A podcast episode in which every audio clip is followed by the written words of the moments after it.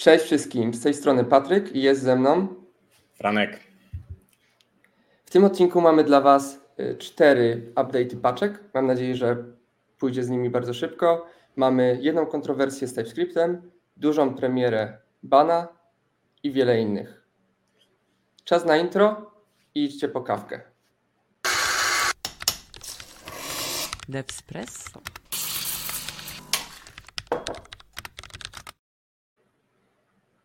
Okej, y, myślę, że na wstępie y, mała zmiana w lesie, jeśli ktoś nie wie czym jest les. I nie, nie chodzi o las jako las po polsku, tylko les jak mniej po angielsku. Jest to rozszerzenie do CSS-a. I oni w tym update'cie, czyli 4.2.0 dodali między innymi container queries, czyli to są queries, które działają jak media queries, tylko biorą z kontenera, którym jest na przykład parent. Biorą y, szerokość tego kontenera i na podstawie tego query już możecie sobie zmieniać kolory, co tylko chcecie. Oprócz tego są małe fixy, ale nie będziemy Was nimi zanudzać, więc jeśli Franek y, chcesz coś powiedzieć, to to jest ta chwila, a jak nie, to idziemy dalej. Tak, ja mogę tylko powiedzieć, że jest też taki program w Unixowym shellu, który się nazywa LESS i on służy do czytania e, większych tekstów, tak, jak można przewijać, pager taki. I on się nazywa less, ponieważ mówi się, że less is more i on może pokazać więcej niż zwykły ten, więc nazywa się less. I nie wiem, czy to jest ta sama nazwa tutaj, pewnie nie, ale może coś podobnego z CSS-em, że mniej CSS piszecie, jeżeli masz więcej, ale less is more. Ale to taka e, anegdotka, tak. A z innych paczek, e, bo mówiliśmy, że chcemy szybko przeczytać aktualizację, Xterm JS 5.3, nie Xterm ten e, Linuxowy, może niektórzy by tak pomyśleli, ale tu chodzi o Xterma JS. To jest komponent, który pozwala renderować terminal w domu. Nie tylko można też w Node.js, ale głównie o to chodzi. Teraz czemu Was to może interesować? Zapewne nie za bardzo z punktu widzenia użytkownika, bo raczej niewiele osób pisze aplikacje, które tego potrzebuje, natomiast wiele osób używa aplikacji, które tego potrzebują, bo jeżeli używacie Hyper, czyli terminal z JS-em lub VS Code, no to to już w ogóle raczej znana rzecz, edytor kodu, to Xterm jest tam e, wbudowany i to właśnie on zapewnia emulację terminala, w sensie wyświetlanie. No i teraz to, co jest kluczowe w tej aktualizacji, to to, że są, jakby pojawiło się kilka usprawnień wydajności. Także liczę na to, że w kolejnej aktualizacji VS kiedy to tam trafi, wiadomo, że te cykle są czasami trochę bardziej skomplikowane, no to ta wydajność skoczy. Oprócz tego parę usprawnień w stylu smooth scroll, działa też na większej funkcji, tak? Lepsze e, minimum contrast ratio i łatwiejsze logowanie, także różne takie e, proste rzeczy. Natomiast to już bardziej rzeczy związane z używaniem e, Xterma, natomiast dla nas jako użytkowników aplikacji, która używa Xterma, trochę taki łańcuch się nam tworzy, no to ta wydajność jest najważniejsza i ona niedługo ma się pojawić. I to tyle w sumie. Chyba, że ty Patryk masz coś do dodania, jak już tak dodaję. Znaczy, no to też nazwa jakby ma znaczenie, tak? W sensie to jest pewnie nawiązanie do Xterma z Linuxa, sensie do terminala, tak? Pewnie tak. Na to jest dużo szans. No. Dobra. E, kolejna aktualizacja. Znaczy, no, to Patryk opowiedz, jak to było e, w praktyce z tym nodem. Znaczy, teraz jak patrzę, to wyszło dokładnie tydzień temu, więc jeszcze. Mm, A, okej. Okay. To nie nasza wina. Co złego tak, to, to nie, nie nasza wina, że tego nie było w poprzednim odcinku, bo aktualiz- aktualizacja pojawiła się 4 września.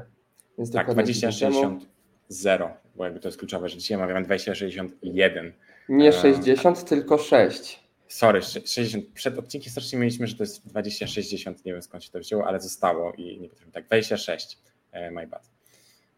Tak, i tutaj myślę, to co najbardziej wszystkich będzie interesowało, to jest wsparcie dla zmiennych środowiskowych, które jest zbudowane bezpośrednio w Node'a. Nie trzeba korzystać z zewnętrznych paczek, więc no jest to dosyć duża zmiana. Myślę na plus do. Nie ma osoby, która nie korzysta ze zmiennych środowiskowych, wydaje mi się, w Node. Mhm.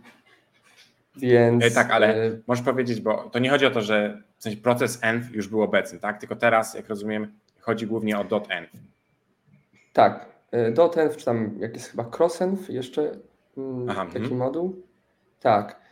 Działa to tak, że macie plik ze zmiennymi, środowi zmiennymi środowiskowymi i teraz y, przekazując y, opcję do Node'a, która wskazuje, gdzie jest ten plik ze zmiennymi, on sobie je jest w stanie potem wczytać i ich używać w kodzie. Nie trzeba używać już y, żadnych funkcji i bibliotek.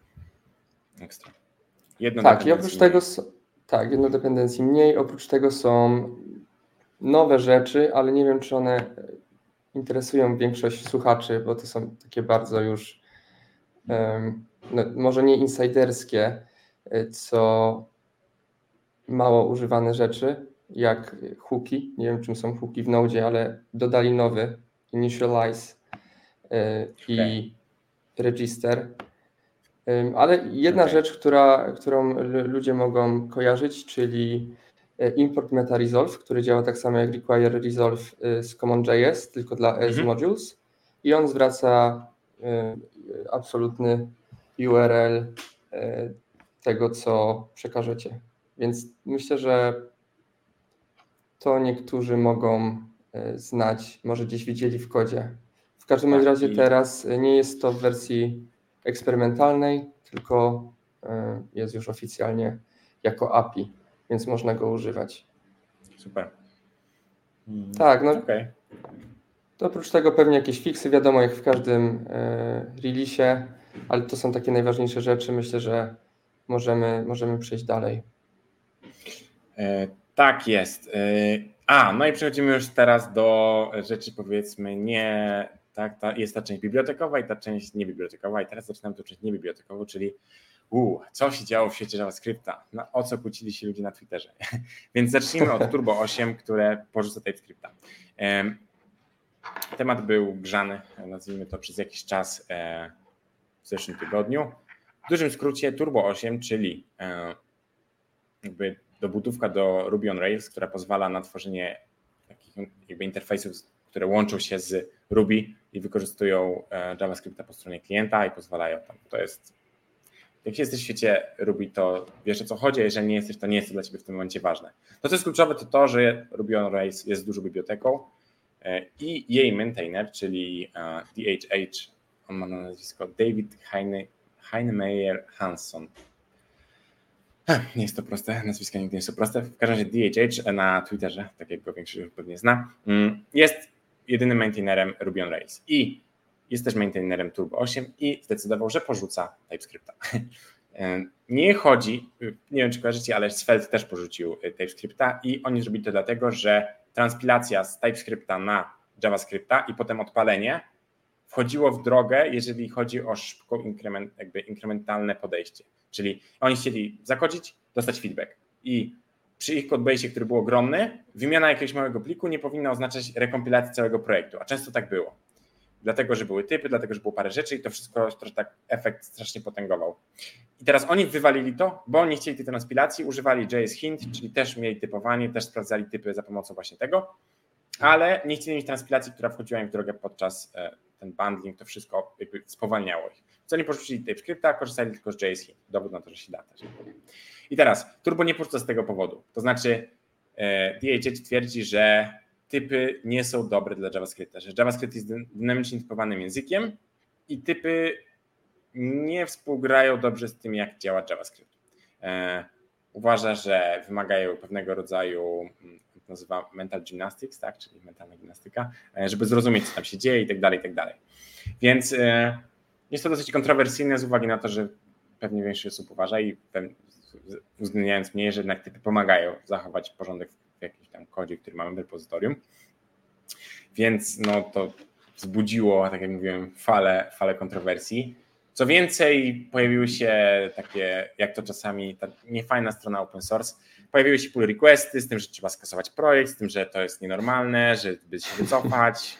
On jemu zaczęli, może nie grozić, ale no pojawiło się nic przyjemnego. W sensie cała sytuacja nic przyjemnego. On też dosyć mocno wyszedł y, przeciwko powiedzmy trendom, więc y, nadział się na, na swoich przeciwników. Natomiast miał do tego pełne prawo, to jest jego projekt, on sobie tym zarządza, więc y, mógł to zrobić.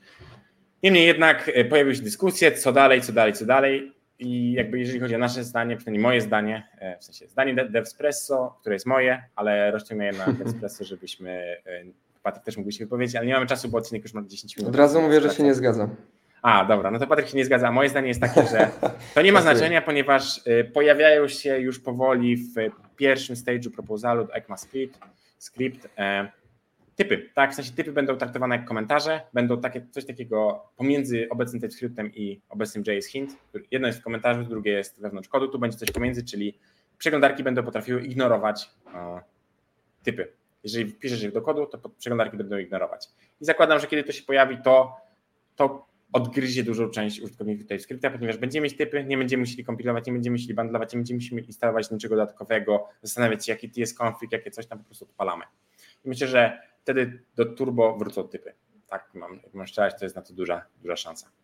E, I to tyle, jeżeli chodzi o kontrowersję. Można jeszcze tylko wspomnieć, że DHH ma taki zwyczaj, że jego firma zawsze, kiedy wypuszcza e, nowy produkt, pojawia się jakaś kontrowersja związana z nim. On rzuca jakiś głośny blog post i pojawia się równo na jego stronie. I tak było również teraz. Oni zrobili krótki teaser tego, że pojawia się coś, co nazywa się Once. To będzie jakiś produkt związany z tym, żeby zakupować, zakupywać oprogramowanie raz, a nie w formie subskrypcyjnej. Także e, jedno z drugim pojawiło się, no i to takie jest e, ciekawe. Tak, tak to wnioski należy wyciągnąć samemu, żadnych tutaj nie dajemy. E, to tylko tak dla Waszej informacji. Dobra, i to tyle, jeżeli o Turbo, bo i tak się trochę rozgadałem. A najważniejsza rzecz jest teraz, czyli ban 1.0 i tu oddaję Patryk Tobie mikrofon. Śmiało. Tak, tutaj wydaje mi się, że na przestrzeni odcinków poruszaliśmy temat bana tak. Oni bardzo szybko lecieli z releasami, e, prężnie działali nad tą biblioteką i widzimy teraz tego efekty. W zeszłym tygodniu pojawiła się wersja 1.0 i jest tego naprawdę sporo i też było poruszenie na Twitterze. Mhm. Czyli wszyscy, znaczy powoli się zaczyna, tak mi się wydaje. I ludzie wysyłają właśnie, jak to, jakie to jest szybkie, jakie to jest fajne, jakie coś tam i buduje się ten hype. Zobaczymy, mhm. jak długo wytrzyma i czy się sprawdzi y, no tak. to narzędzie. A co dostajemy? No, dostajemy tak naprawdę Noda, tylko lepszego, szybszego i który nie potrzebuje żadnych innych narzędzi wokół. Jakby ban zapewnia bardzo dużo rzeczy. Czyli na przykład ma wbudowany watch mode, nie trzeba używać Nodemona na przykład. Teraz mhm. wiadomo, już poruszyliśmy to, że e, Node dodał wsparcie dla zmiennych środowiskowych, Banie też ma out of the mhm. box mhm. wsparcie dla zmiennych. Ban X, który jest zamiennikiem NPX, jest 5 razy szybszy i to można sobie sprawdzić. Ludzie wrzucają jakby jak szybko instaluje jakieś tam projekty z bootstrapuje. No tak, to tylko wspomnę, że to co jest ważne, to że e, jakby start time jest szybszy, tak? Czyli jeżeli macie aplikację, która włącza się i potem działa, to to nie będzie szybsze, tylko ten start time jest szybszy, bo on używa S-Builda chyba pod spodem. Więc to jest ważne. Tak, tak, Natomiast tak. często przy tym NPX-ie to jest tak, że chcemy coś odpalić raz i skończyć, więc jeżeli na przykład on 5 razy zetnie ten startup time, a całe używanie aplikacji to jest w dwóch trzecich startup time, no to tak, to będzie mega szybko, znaczy duże przyspieszenie. Ale tak, e, kontynuuj, sorry, że ci przerwałem. Plus. Y, ban też jest, y, znaczy działa jako y, transpiler, czyli mhm. wbudowane wsparcie dla TypeScripta, dla wszystkich jakby rozszerzeń, modułów, CommonJS, S-Module, mm, jako też Babel, tu jest tak napisane, że jest zamiennikiem, więc wiecie wszystko. Mhm. Jako bundler, czyli zamiennik jest build, webpacka, parcela, rollapa, czego, czego tam używacie zamiennik y, package managera, jakby yarn, npm, pnpm, no nie będę też wszystkich wymieniał, chociaż to były już prawie wszystkie. Y, odpala testy, jest test też może iść do śmietnika, jakby macie wszystko okay. budowane i też ma być w założeniu szybsze. Oni dużą wagę przykładali do performance'u. No Franek, tak jak mówił tam, no nie zawsze to jest takie, wiecie, te wszystkie benchmarki w tych bibliotekach, że no to jest, tak, tak, tak. no wiadomo, z przymrużeniem oka, ale no je, jest trochę taki efekt wow, że używacie tego, no i widzicie od razu jakby różnicę. I no jest to, jest to też jakaś nowość. Najważniejsze jest to, że to jest kompatybilne z Node.js-em, nie trzeba dużo robić, y, czy ban nie wspiera wszystkich jakby y, rzeczy, których miał Node.js, raczej te najważniejsze, więc jakieś małe zmiany na pewno będą musiały być wdrożone do Waszych projektów, jeśli będziecie chcieli używać bana. Mm, I co? I chyba to jakby te najważniejsze rzeczy, tak? Mhm. No Myślę, tak. że instalacja jest dosyć, dosyć łatwa, więc jak ktoś chce spróbować sobie, jak to działa, mhm. to można wejść do dokumentacji tak. i się pobawić. Ale ja, ja się cieszę, bo mm, jest to konkurencja dla Noda, w tak, który tak, tak, trochę topornie to szło i no, być może ja myślę, teraz troszkę przyspieszy. Świetną, świetną analogią jest, kiedy pojawił się Jarn. To znaczy NPM stał w miejscu, albo czasami robił, nie wiem czy kojarzycie, ale było coś takiego, że oni dodali jakiś spinner, który w ogóle spowalniał całą instalację, super i to było totalnie szalone. Po czym pojawił się Jarn, zmiótł jakby NPM-a z planszy, nie masz to szukać, był szybki, cashował, no robił całe mnóstwo rzeczy, których NPM nie potrafił i nagle się okazało, że NPM potrafi iść do przodu, tak? Poczuł oddech na plecach i wszystko ruszyło i jak zwykle korzystamy my, użytkownicy, więc y, tak, tak jak mówię, tak jak mówisz, y, co ja też powiem i ja też mogę mówić, że to mówię. E, dobrze, że jest konkurencja. E, fajnie, że jest tak. konkurencja. I... Y, wydaje mi się, że ban mm, może, znaczy nie wiem, czy tak będzie, prawda, ale on działa troszkę inaczej niż Dino. Tak, Dino, jakby tutaj jesteś już w stanie, jakby, jakby nie musisz nic zmieniać, używasz bana mhm. i już masz jakieś przyspieszenie, tak? Przy Dino niestety czasami to tak nie działa. Dino poszło trochę w inną stronę, jakby odbiło od Node.jsa, a ban ma być właśnie y, iść powiedzmy w ramię w ramię przynajmniej z niektórymi rzeczami, więc może to też zachęci więcej użytkowników do, do sprawdzenia, bo nie wiem jak teraz wygląda jakby używanie Dino i ile osób go tak naprawdę używa. Słuchaj, o Dino zaraz będziemy mówić, więc e, zaraz do tego tematu możemy wrócić. No e, właśnie. E, tak, tylko najpierw jeżeli, czy jeszcze coś się banie, e, bo jeżeli nie, to myślę, że możemy właśnie do... Nie, tutaj ja zachęcam do otworzenia dokumentacji i zapoznania się z tym, bo naprawdę jest tego bardzo dużo i popróbowania sobie samemu. Jasne. Tak, to jeżeli chodzi o Dino, e, nie ma tego, jakby to nie będzie długi news, natomiast dosyć kluczowy, tak bym powiedział. To znaczy na Dino Deploy, czyli dedykowanym serwisie do hostowania aplikacji z Deno, z Dino, e, można już używać przed tego prefiksa npm, który sprawia, że instaluje się, znaczy używamy paczek bezpośrednio z npm-a. E, ci, którzy nie wiedzą, w Dino możemy importować z npm i wtedy zostanie zasana najnowsza wersja, znaczy taka, jaką mamy przypiętą, ale być może najnowsza, być może nie, ale zostanie zasana wersja i będziemy używać. Nie ma żadnego bundlingu, nie ma niczego, tylko używamy bezpośrednio tego, co jest pod linkiem. Czy tak jak mamy e, importy e, zwykłe, tak będzie działać też npm.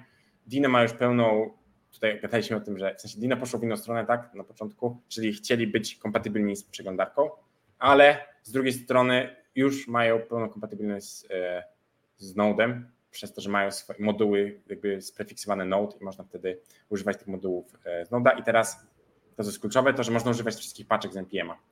Tam e, są przykłady e, na stronie, która będzie podlinkowana, na przykład DynamoDB Client czy takie rzeczy. Można tego używać, nie musimy się już męczyć. Więc to jest duży skok. To już było wcześniej dostępne, tylko nie na Dino Deploy, a teraz już jest na Dino Deploy, także najlepsze doświadczenie, bo na Dino Deploy możemy uploadować bezpośrednio z GitHuba, w sensie to jest to jest to, czego brakuje od czasu, kiedy Heroku padło, znaczy zostaną kupione i, i zamknięte takie, jakie było.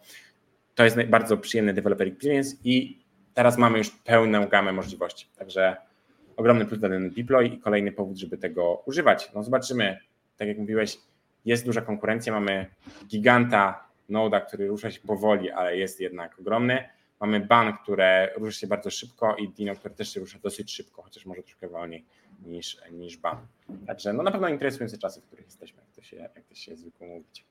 Mm, tak, i to tyle, jeżeli chodzi o Dino Dipple. I teraz ostatni news i z tego co rozumiem, Patryk, jest krótki, masz minutę, więc e, powodzenia. Tak, mała zmianka dla wszystkich React Native deweloperów. W zeszły weekend, czyli 7-8 września, była konferencja, wydaje mi się, jedna z dwóch największych na świecie, a na pewno w Polsce. Polska jest mocna, jeśli chodzi o scenę React Native, jeśli można tak powiedzieć. I we Wrocławiu Colstack, e, między innymi Colstack, tak, bo oni współpracują z innymi firmami, zorganizował e, React Native EU i pojawiło się tam dużo nowych tematów interesujących. Ja nie byłem, więc Wam o nich nie opowiem, ale mam nadzieję, że w niedługiej, niedługim okresie czasu na YouTubie, tak jak zresztą było w zeszłym roku, pojawią się filmiki. Tak?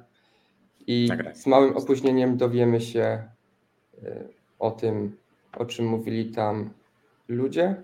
Wiem, że było kilka nowych rzeczy, na przykład Static Hermes, który może też Mhm. namieszać nie w najbliższej przyszłości, ale może za jakiś czas. Więc gdzieś tam można sobie to obserwować, czy się pojawiają te filmiki, może jakieś e, artykuły. Tak, to wszystko.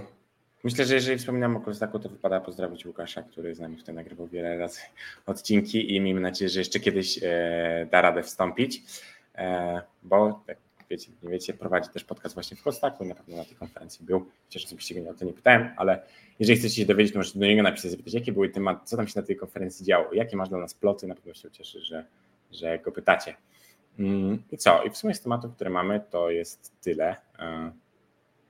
Z metatematów, takie nazwę, e, mamy prawdopodobną datę e, live streamu związanego z, mm, jak to się nazywa, machine learning, tak? Otwieram sobie tutaj kalendarz, żeby nie skłamać e, odnośnie tego kiedy. Ale wstępny plan jest taki, że 25 września chcielibyśmy zrobić ten live stream. Ta data jest tak na 90% e, pewna, chyba że coś się jeszcze wysypie, o czym oczywiście będziemy informować na bieżąco. Natomiast jeżeli chcecie, to zarezerwujcie ten dzień. Będą raczej godziny powiedzmy 15-20. Dokładne godziny jeszcze przemyślimy, jak to zrobić, ale chcielibyśmy, czy zależałoby nam, może tak, dla najlepszego doświadczenia tej e, prezentacji, tej, zebrania informacji, fajnie było oglądać na żywo, dostać pytania do ewentualnych kwestii, których nie udało się wyjaśnić. I dlatego chcielibyśmy to w godzinach, które pasują każdemu. Także jeżeli macie y, takie godziny, śmiało możecie się wypowiadać na w komentarzach na YouTubie, napisać do nas na LinkedIn, napisać do nas na Instagramie. E, Puścimy pewnie jeszcze ankietę na naszym Instagramie z e, godzinami. e, Więc jeżeli macie takie jakieś tam informacje zwrotne odnośnie tego, jak to powinno zostać zorganizowane, to zapraszamy oczywiście do tego kontaktu, bo po prostu robimy to dla siebie, wiadomo, bo to zawsze miło, natomiast przede wszystkim dla Was. I co? Poza tym tyle. Patryk, masz coś do dodania? Nie, tak się rozgadaliśmy. Mimo, że newsów nie Troszkę. było jakoś bardzo dużo. Nie było. Wydaje mi się, że to standard jest, ale mam nadzieję, że przynajmniej miło się słucha. Tak, e, dokładnie tak. I jeśli ktoś dotrwał, to gratulujemy. Tak, jeżeli ktoś dotrwał, to e, nie potrzebuje tego wiedzieć, bo pewnie już jest zasubskrybowany, a dla tych, którzy dotrwali, a nie są, to zapraszam do subskrypcji, lajków, komentowania, wszystkiego innego. E, Zawsze to miło zobaczyć coś takiego po prostu. E, Dobra, no to tyle na dziś i do usłyszenia w następnym tygodniu. Hey.